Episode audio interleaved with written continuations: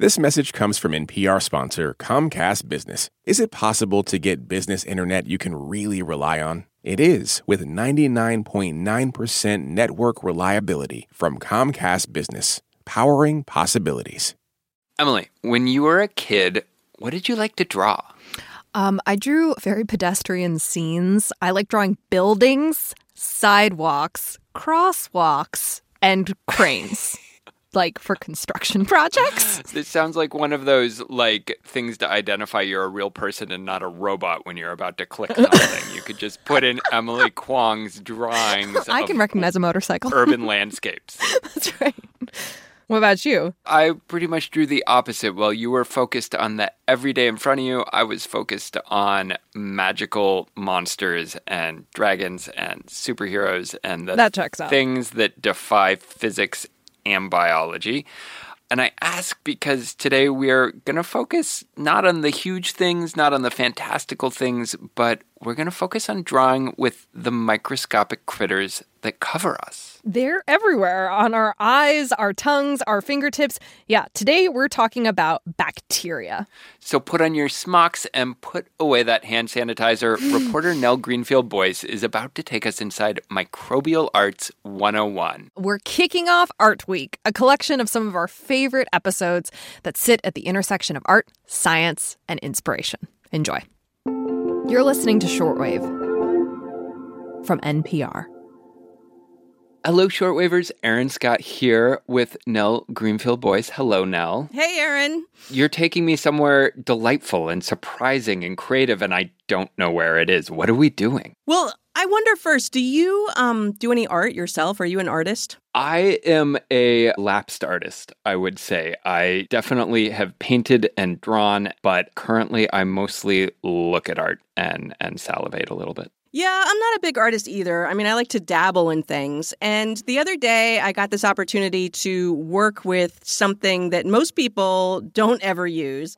So I recently went to the library, one of the local public libraries here in Washington, D.C., and down in the basement, they had set up all these art supplies. So it was like arts and crafts. Are we talking like construction paper and scissors? No, and no, no, like that? no, no, no. As you know, this is a science show. And so what they had set up was plates with agar and little vials of bacteria. Vials of bacteria. Yeah. One of the people running this little demo who got me started is Jennifer Kerr.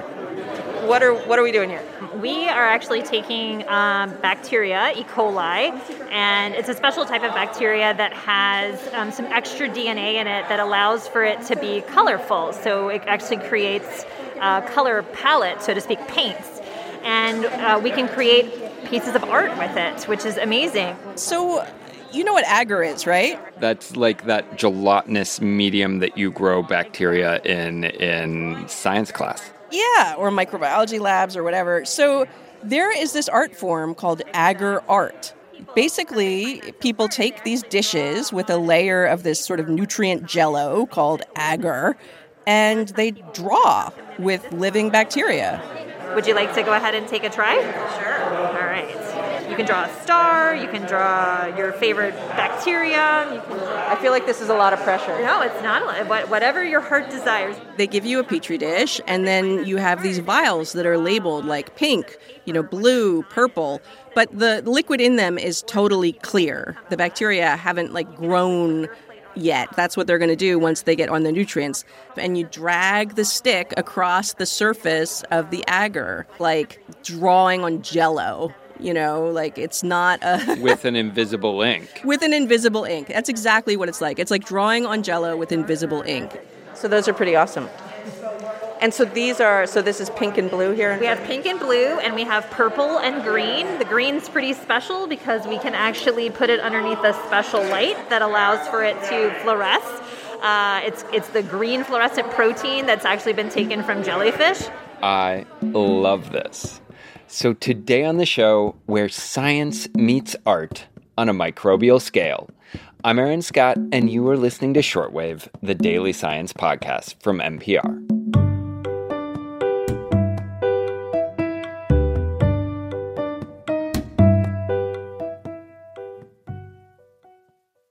This message is brought to you by Apple Pay. Fussing with plastic cards should be a thing of the past. Instead, pay the Apple way. Apple Pay is easy, secure, and built into iPhone. All you have to do is set it up. Just add a card in the Wallet app and you're good to go.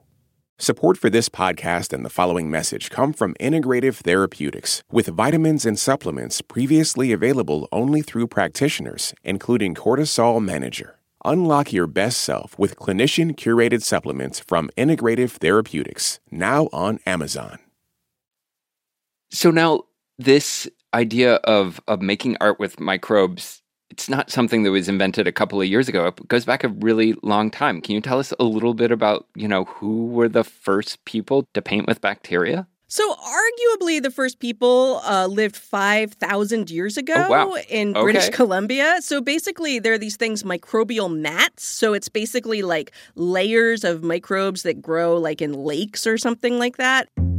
Apparently, what they found by studying rock art is that people who lived back then would collect these microbial mats and like heat them up and get a sort of reddish pigment and they would use this reddish pigment to like paint on the rocks. So you could argue that they were the first microbial artists, although they weren't painting with living bacteria. They were just sort of using it as a source for pigment.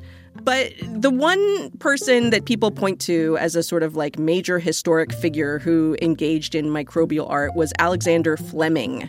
Do you remember who Alexander Fleming is? The the gentleman who discovered penicillin. Penicillin, exactly, right. So, you know, around like the 1920s, he was studying all kinds of, you know, bacteria, and he was an artist and he liked to draw and paint. And so sometimes he would take, um, like, paper and draw on it, like trace an image on it, and then soak the paper in nutrients and then put in microbes that would grow and like color the drawing. And I actually would love to know a little bit more about that. I mean, because we think of these things as being invisible or so small that they wouldn't really have color. Why is there pigment and why are different microbes different colors? Actually, colored bacteria existed before vision did. Wow.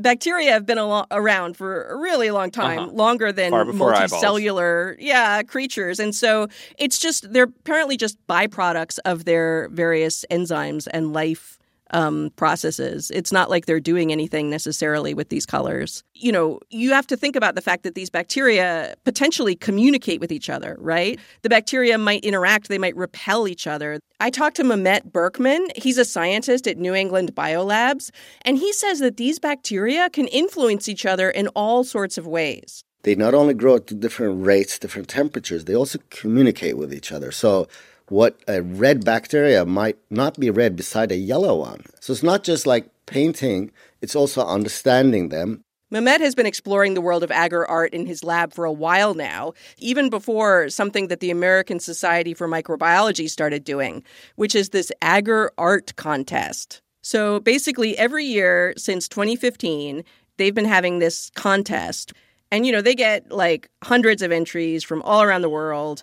They just had a party at um, one of the main microbe meetings was here in Washington D.C. and they had this cocktail party where they invited some of the winners to come and present their art. I love this one.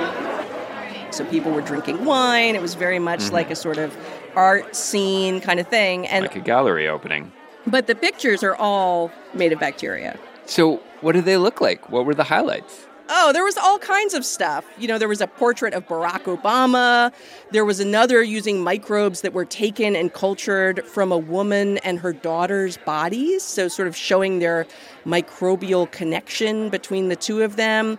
Another one looked really simple. It was this koi fish and this lotus flower. Um, but it was actually really complicated to make. I talked to the artist. Her name is Arwa Hadid. When you look at it in first glance, it's kind of just like a very normal like flower and fish, but I used nine different organisms to get it, to get the shading right, to get the outlines right, to really pop. So most people when they look at it don't really assume that there's nine different organisms that are went into making it. One guy standing next to us pointed at her stuff and was like, wow, that is really hard to do. This all sounds so complex and also so very, very cool. What else struck you now? Well, uh, there was one that I really like. It's it's made of dozens and dozens of square petri dishes and they're laid out in the shape of Manhattan. The bacteria in the dishes are tracing all the sort of streets in New York City. Wow. And I talked with the researcher who did this, Christine Marizzi, and her friends and colleagues there. They got this idea to basically just like give random people walking by in New York City the opportunity to draw their corner of the city in microbes you always want to make, make sure they have this personal connection, right? So I asked them, so where do you live? Do you live like, you know, downtown? You want to, I don't know, um, um, you want to pick Chinatown and this is like you paint your street you're actually just going to be living in. So, so I very often just really picked like the place to live. It was just the same year that there had been this like sort of report of plague bacteria in the subway. So, uh-huh. you know, sort uh-huh. of like bacteria in the city was on people's minds people were aware but also frightened of microbes in the city. So let's let's talk about microbes around you and also like you know how you can actually culture them and you know how we use them for good stuff. I think that people underestimate how much of science is just mucking around and like playing with things and trying different things and having fun you know, scientists are really creative and fun people. Um, we have we always talk about science identity, but you know, part of science identity is also like you know come up with very novel solutions, and I think that's what like art can you know express like very well. I mean, I'm an artist and I'm a scientist, and you know, you cannot reduce me to one persona. This is a field of art where there's still tons that could be done. I mean, we've barely scratched the surface of microbial art here. Do you, do you want to share your picture? Well, yeah, I'll send it to you. I mean, you can take a look. Behold my masterpiece. Okay, this is beautiful. I see a reddish flower with green petals, maybe a stem and a green leaf, and then these like little little purple dots um, that I'm gonna imagine are like you know pollen just kind of filtering through the air. Uh, you're like every parent who ever looks at a picture that their kid gives them. oh, it's beautiful. It's it's yeah, it's beautiful. Whatever it is, it's gorgeous. Yeah, I don't think I was really like pushing the artistic form forward here. I wasn't like pushing the envelope of microbe art. But you get the idea. And the beautiful thing is it it would change over time. I mean, if this was in your fridge, it would slowly grow and morph like a flower. Yeah, they don't last forever. Well, Nell, thank you for making the invisible visible for us in a most beautiful manner. Thank you.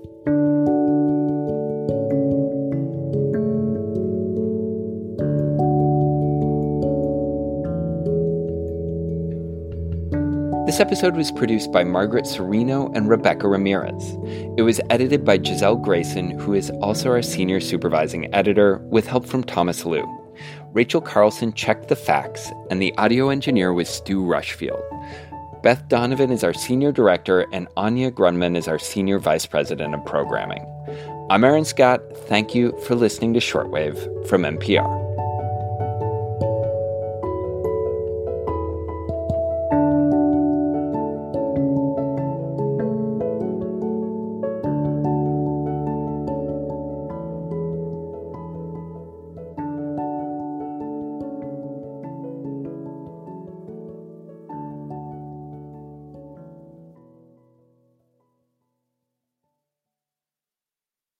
This message comes from EarthX. The EarthX 2024 Environmental and Sustainability Congress of Conferences is happening in April and brings together all sides with one important mission protect the planet.